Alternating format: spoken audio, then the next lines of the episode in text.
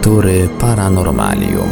Dziś w lekturach Paranormalium sięgniemy po jedną z książek Lucjana Znicza z cyklu Goście z kosmosu, a mianowicie Katastrofa tunguska, Trójkąt Bermudzki, Obce ślady. Tytuł książki mówi właściwie wszystko. Przedstawione w przystępny dla czytelnika sposób informacje na temat słynnej katastrofy tunguskiej, osławionego obszaru na Atlantyku zwanego Trójkątem Bermudzkim oraz różnych mających miejsce na Ziemi anomaliów. Książkę tę na naszej antenie prezentujemy w odcinkach w całości.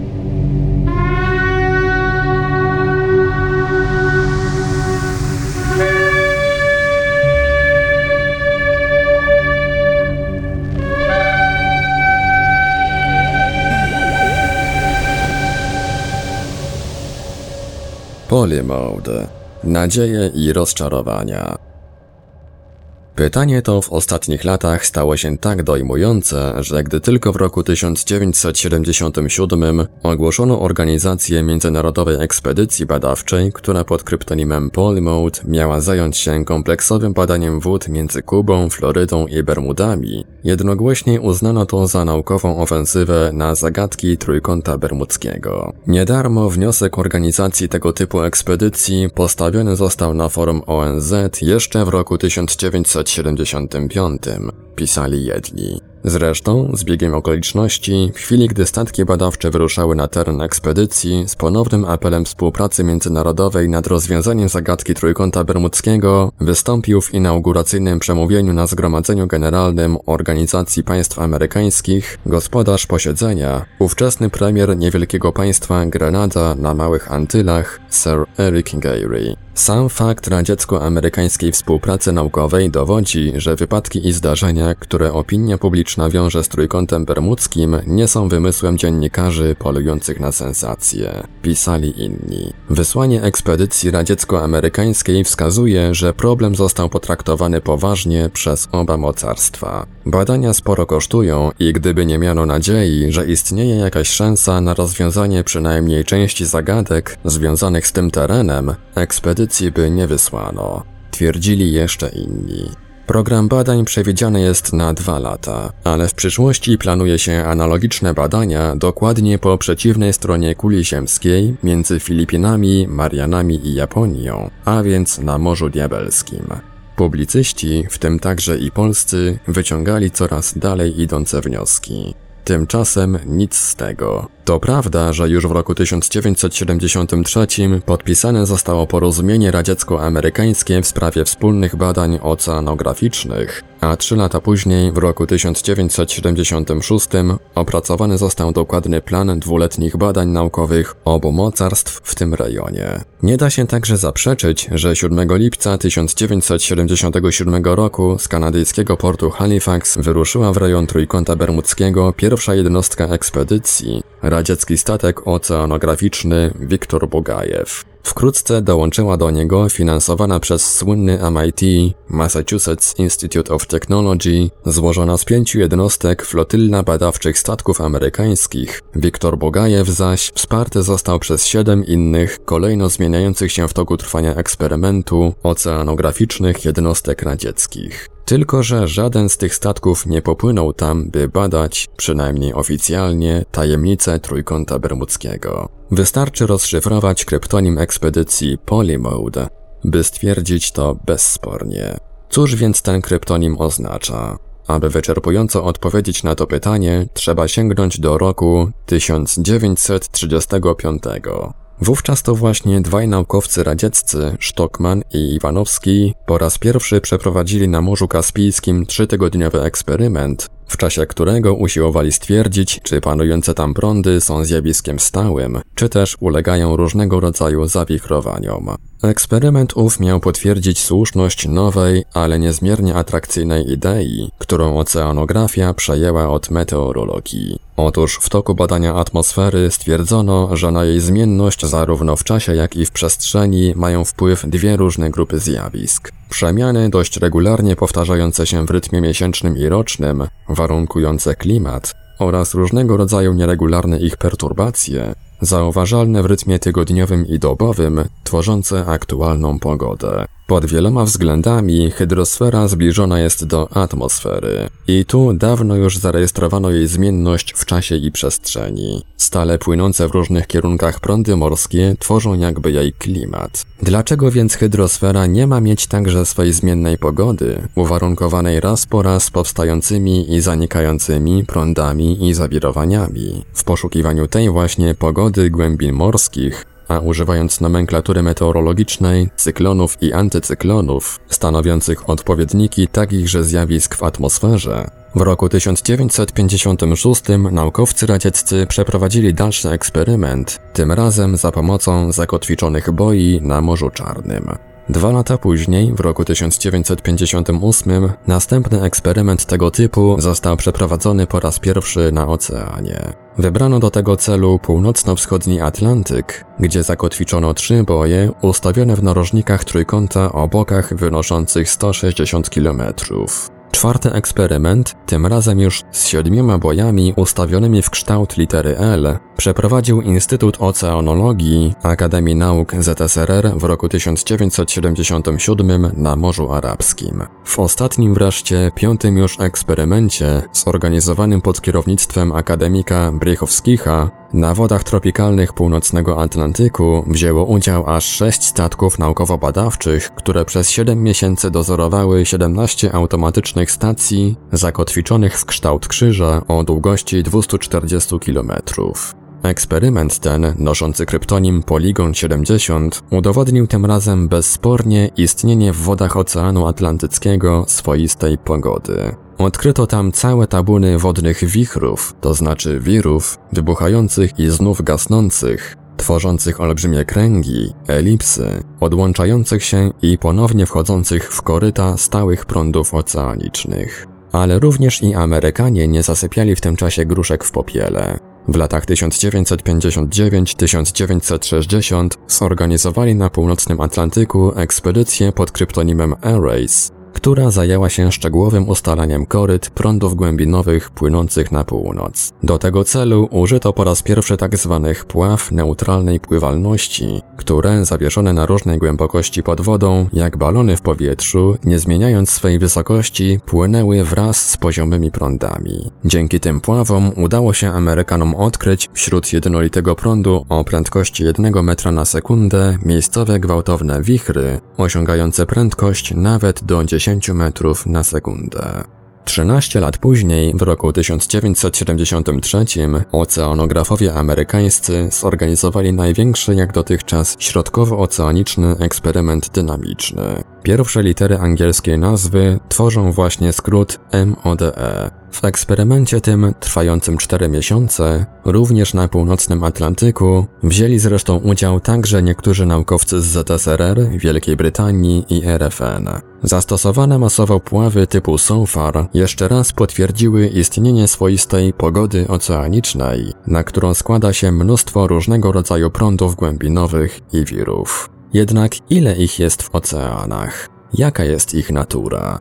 Skąd czerpią energię? Czy nie są swego rodzaju odzewem oceanów na rozgrywające się nad ich powierzchnią burze w atmosferze? Na żadne z tych pytań nie potrafiła odpowiedzieć ani ekspedycja Polygon 70, ani Mode 1. Może więc naukowcy obu państw, a także współpracujący z nimi specjaliści z Kanady, Wielkiej Brytanii, Francji i RFN doszli do słusznego wniosku, potrafi na nie odpowiedzieć wspólna ekspedycja zorganizowana pod połączonymi kryptonimami Polymode. I to jest właśnie podstawowy, przynajmniej oficjalny, cel tego eksperymentu. Zadanie Polymode polega na bardziej szczegółowym, w porównaniu z Polygonem 70 i Mode 1, zbadaniu struktury i dynamiki tzw. Tak wichrów synoptycznych. Czytamy w oficjalnych założeniach ekspedycji. Główne zainteresowanie skupione zostanie na problemach genezy tych wichrów oraz współdziałania ich zarówno między sobą, jak i z dużymi stałymi prądami morskimi. W tym celu wybrano do eksperymentu taki obszar, w którym badane wichry dysponują większą energią niż w rejonach badań poligonu 70 i Mode 1 i gdzie równocześnie wyraźnie zaznacza się działanie stałego prądu morskiego. Warunkom tym najbardziej odpowiada akwen Morza Sargasowego, leżący na południe i południowy zachód od Bermudów. Koniec cytatu. I to wszystko. Nie wymieniono nawet nazwy Trójkąta Bermudzkiego, a co dopiero zamiaru weryfikacji wszystkich istniejących hipotez katastrof od najbardziej nieprawdopodobnych po najbardziej realne, jak to zapewniał na początku ekspedycji jeden z polskich dzienników. Czyżby więc ekspedycję Polymode do Trójkąta Bermudzkiego skierował nie ściśle ustalony cel, tylko zbieg okoliczności? Między programem oficjalnym i rzeczywistym. Gdy się przejrzy tylko ostatnio prowadzone na całym świecie badania meteorologiczne, rzeczywiście można dojść do takiego wniosku. Ludzkość ma dość ciągłej zależności od jakże zmiennej pogody. O ile jednak perspektywa całkowitego uniezależnienia się od niej jest, przynajmniej na razie, jeszcze bardzo odległa, o tyle próby częściowego bodaj zabezpieczenia się przed jej zmiennością wydają się zupełnie realne. Wystarczy tylko opracować możliwie precyzyjne, długofalowe i obejmujące w miarę duże obszary naszego globu prognozy meteorologiczne. Wiele lat jednak musiało minąć, zanim specjaliści wszystkich gałęzi meteorologii potrafili opracować wspólną drogę działania, nazwaną Programem Badań Globalnych Procesów Atmosferycznych, GERP, mającą ostatecznie umożliwić długoterminowe prognozy pogody dla całego świata. Jeżeli oczywiście program ten w ogóle można nazwać wspólnym.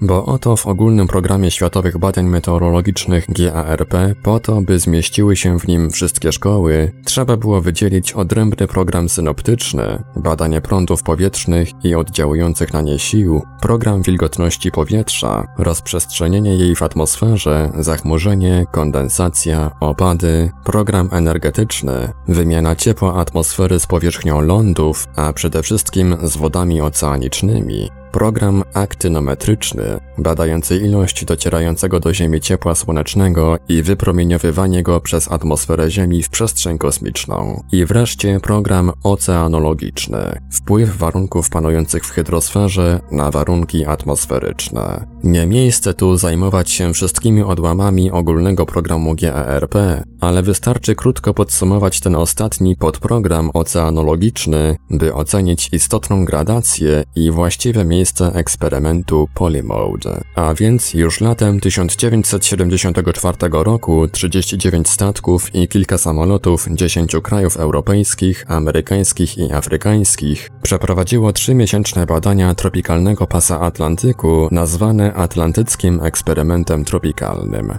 TROPEX. Odpowiednikiem Tropeksu na Atlantyku stała się przeprowadzona w roku 1977 przez cztery statki radzieckie i dwa indyjskie ekspedycja naukowa pod nazwą Musson 77 na terenie zachodniej części Oceanu Indyjskiego oraz trzymiesięczna ekspedycja amerykańska zorganizowana na przełomie lat 1977-1978 na wodach tropikalnych zachodniej części Pacyfiku nazwana Equatorial Shuttle Experiment. Experiment ESE. Dziwna jego nazwa, równikowy eksperyment czułenkowy, tłumaczy się tym, że obserwacje prowadzone były na przemian raz 20 stopni na północ, drugi raz 20 stopni na południe od równika. Operacja Musson 77 stała się zresztą punktem wyjściowym do zaplanowanego na rok 1979 eksperymentu 21 państw, pod kryptonimem Monex-79, zaś badania ESE do planowanej później olbrzymiej operacji PINGAP. W cieniu tych wielkich operacji oceano- i meteorologicznych Wymieniany już amerykański statek badawczy Global Challenger podczas swego 58 rejsu od 11 grudnia 1977 roku do 30 stycznia 1978 roku z międzynarodową załogą złożoną z badaczy amerykańskich, brytyjskich, radzieckich, francuskich i japońskich. Dokonał trzech głębokowodnych odwiertów w okolicach zapadliska Sikoku w basenie filipińskim, a więc w rejonie Diabelskiego Morza, gdzie geofizycy odkryli ciągnące się w kierunku południkowym linie anomalii magnetycznych, zaś Anglicy zorganizowali wyprawę pod nazwą Operacja Drake na cześć żeglarza, podróżnika i korsarza brytyjskiego Franciszka Drake'a, która w ciągu lat 1978-79 na trasie od Panamy aż do Morza Czerwonego zajęła się badaniami oceanograficznymi, biologicznymi, paleontologicznymi i archeologicznymi. Jednak te wszystkie ekspedycje i wyprawy zaćmiewa swym olbrzymim zasięgiem i rozmachem rozpoczęty 1 grudnia 1978 roku i obliczony na cały rok pierwszy globalny eksperyment programu. Objął on rzeczywiście, zgodnie ze swą nazwą, cały nasz glob, a nawet jego najbliższe okolice. Badania prowadziło 3000 naziemnych stacji meteorologicznych i 700 aerologicznych rozsianych na wszystkich kontynentach świata, poczynając od dryfujących stacji naukowych na krach lodowych Arktyki aż po Antarktydę. Sama Polska dała do dyspozycji PGEP 20 stacji meteorologicznych oraz 4 stacje synoptyczne. Na wody Oceanu Światowego wyruszyło 50 statków badawczych, sieć ich uzupełniło 5000 zobowiązanych do obserwacji pogody, odbywających swe normalne rejsy statków handlowych, a oczka jej zagęszczone jeszcze zostały przez olbrzymią ilość automatycznych pław i boi. Kilka krajów zobowiązało się przez okres trwania eksperymentu prowadzić stały nadzór lotniczy nad różnego rodzaju rozsianymi po morzach czujnikami. Francja podjęła się wysłać do górnych warstw atmosfery 300 balonów sond. Europejska dziewiątka i Japonia wystrzeliły po jednym satelicie stacjonarnym, natomiast Stany Zjednoczone aż trzy takie satelity, które łącznie miały utworzyć pięciokąt obejmujący swą obserwacją powierzchnię całego naszego globu. I chociaż pierwszy amerykański satelita CSAT-A, wystrzelony jeszcze na początku lipca 1978 roku, już 10 października przerwał kontakt, dozorująca sieć satelitarna została uzupełniona przez ruchome satelity radzieckie. Czymże jest wobec tych gigantycznych ogólnoświatowych programów badawczych skromniutka ekspedycja Polymode? Nie łudźmy się niepotrzebnie tylko drobnym ogniwem potężnego łańcucha badań stawiających sobie jako jedyny cel wyjaśnienie działania tej kuchni pogody, która mieści się nad oceanami świata. A trójkąt bermudzki? A niewytłumaczone przypadki ginięcia załóg albo całych statków i samolotów? A niezwykłe zjawiska wodnych kalafiorów, zamazujące granice powietrza i morza białej mgły, niesamowitych morskich wirów, gwałtownych, ale krótkotrwałych zakłóceń elektromagnetycznych? Codzienna meteorologia jest wyższa ponad to. W ogóle się tą problematyką nie zajmuje. Przynajmniej takie było oficjalne stanowisko organizatorów Polymode. Czy jednak to stanowisko oficjalne całkowicie pokrywało się z rzeczywistym? Polymode. Rozczarowania i znów nadzieje.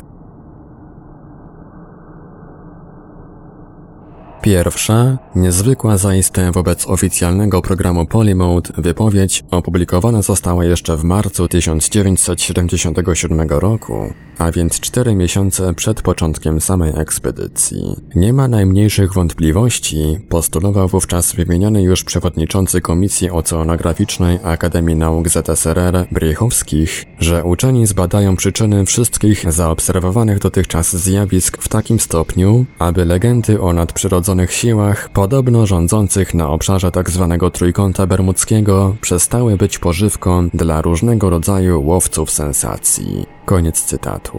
Istotnie postulat ten został spełniony bez reszty. Już w pierwszych dniach listopada 1977 roku, a więc zaledwie po czterech miesiącach, zaplanowanych przecież na dwa lata badań, Kierownik naukowy radzieckiej części eksperymentu, dyrektor Instytutu Oceanologii Akademii Nauk ZSRR Andrzej Monin opublikował sprawozdanie, w którym bezapelacyjnie stwierdził, iż, cytat, jedynym nieprzyjacielem czyhającym na okręty i samoloty przebywające w obrębie Trójkąta Bermudzkiego jest przebogata ludzka wyobraźnia i zamiłowanie człowieka do różnego rodzaju tajemnic. Koniec cytatu. Rzecz przedziwna jednak. Oświadczenie to, mimo jego jednoznacznie negatywnego wydźwięku, zwolennicy tajemnicy Trójkąta Bermudzkiego przyjęli jako swój widomy sukces. A więc Polymode, mimo wszystkich oficjalnych zastrzeżeń, jest jednak rzeczywiście pierwszym ewidentnym dowodem uznania przez naukę istnienia tajemnicy Trójkąta Bermudzkiego. Zaledwie parę dni po Molinie zabrał głos na łamach komsomolskiej prawdy szef radzieckiej ekspedycji naukowej na statku Wiktor Bogajew, Baranow. Jego stwierdzenia nie są już tak kategoryczne. Gruntowne badania struktury wód, oceanu i atmosfery w trójkącie bermudzkim pomogą ustalić, że nie dzieje się tam nic nadprzyrodzonego. Pisze on dosłownie. A jeszcze w następnym zdaniu dodaje. Radziecka ekipa niejednokrotnie obserwowała rzadkie, jakkolwiek znane nauce zjawiska, jak zielony promień powstający w wyniku zachodu słońca oraz pionowe słupy światła w stronie przeciwnej do słońca. Koniec cytatu. Czy trzeba dodawać, że to, co jest znane nauce, wcale jeszcze nie oznacza, że zostało przez nią wyjaśnione? A gdy w październiku 1978 roku z ekspedycji Polymode powrócił do Leningradu następny radziecki statek Instytutu Geofizyki Morza Akademii Nauk ZSRR, Michał Łomonosow, Kierownik ekspedycji, profesor Nieujmin, okazał się jeszcze bardziej oględny w słowach. Celem ekspedycji, oświadczył on zgodnie z oficjalnymi założeniami, było zbadanie zjawisk towarzyszących występującym w tym akwenie wirom oceanicznym. Wiry te, dodał natychmiast, nie stanowią żadnej przeszkody dla żeglugi. A więc co je stanowi? Na ten temat Nieujmin wolał się nie wypowiadać. Stwierdził tylko, że na wymienionym akwenie, cytat, nie zaobserwowano w czasie badań żadnych niewytłumaczonych zjawisk. A przecież, mimo uspokajających wypowiedzi naukowców, Trójkąt Bermudzki wciąż nie zamierza rezygnować ze swej smutnej sławy. W ostatnich dniach grudnia 1977 roku amerykański samolot pasażerski DC-8 linii Braniff Airlines, lecący z Nowego Jorku do Panamy, w momencie gdy przelatywał nad wyspą Bimini, zaczął nagle z nieznanych powodów tracić wysokość. Dopiero gdy opadł o 3000 metrów, pilotowi udało się ponownie poderwać go do lotu. Nie kontynuował on już jednak swego zaplanowanego rejsu i wylądował w Miami na Florydzie, gdzie potłuczonym pasażerom udzielono pomocy lekarskiej, a samolot poddano badaniom ekspertów. Badania nie wykryły żadnej wady samolotu. 27 stycznia 1978 roku w samolocie linii National Airlines typu Boeing 727 lecącym ze 194 pasażerami z Miami do Newark, w chwili gdy przelatywał on nad trójkątem bermudzkim, wygasły kolejno wszystkie trzy motory i przestała pracować aparatura klimatyzacyjna. W ciągu 60 sekund samolot spadł 2000 metrów w dół i dopiero wówczas zaczął pracować jeden z silników, a po chwili dwa następne. I tym razem samolot przerwał dalszy lot i wylądował w Jacksonville na Florydzie, gdzie znów komisja nie potrafiła odkryć istotnych przyczyn wypadku. Na początku marca 1978 roku amerykański samolot wojskowy z dwuosobową załogą zaginął bez śladu nad trójkątem bermudzkim. Wyleciał z lotniska wojskowego w Norfolk i miał wylądować na płynącym przez Morze Karaibskie lotniskowcu Kennedy. Niestety w drodze przekazał tylko na statek wieść radiową o jakiejś awarii i tyle go widziano. 8 grudnia 1978 roku następny pasażerski samolot amerykański, tym razem aż z 300 pasażerami na pokładzie, w drodze z Nowego Jorku do San Juan w Puerto Rico, znów nad trójkątem bermudzkim, stracił z niewyjaśnionych powodów w ciągu kilku sekund 400 metrów wysokości. 11 grudnia 1978 roku w rejonie tym zaginął bez wieści 7-metrowy statek z czterema rybakami na pokładzie.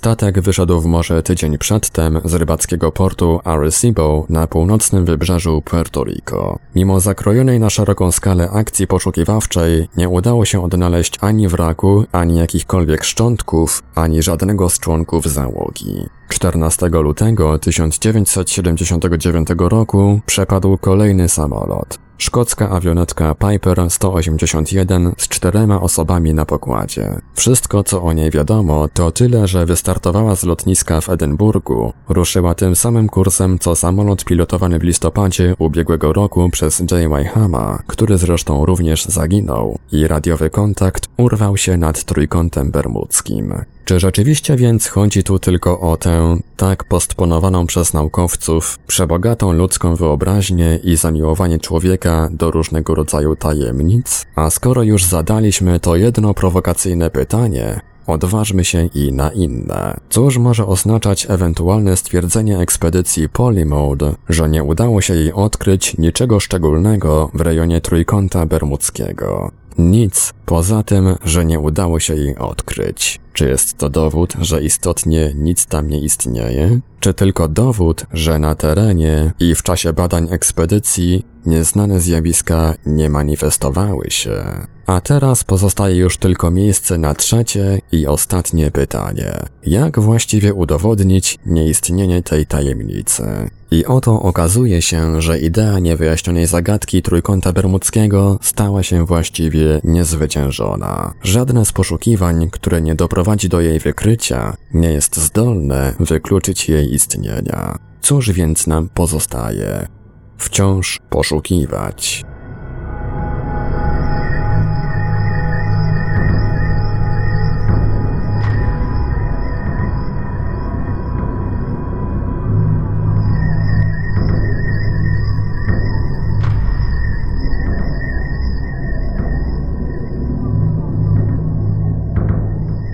I tak oto dotarliśmy do końca drugiej części książki Lucjana Znicza Katastrofa Tunguska, Trójkąt Bermudzki, Obce Ślady.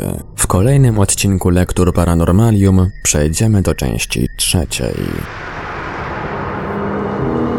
Archiwalne odcinki Lektur Paranormalium znajdziesz do pobrania w archiwum naszego radia na stronie www.paranormalium.pl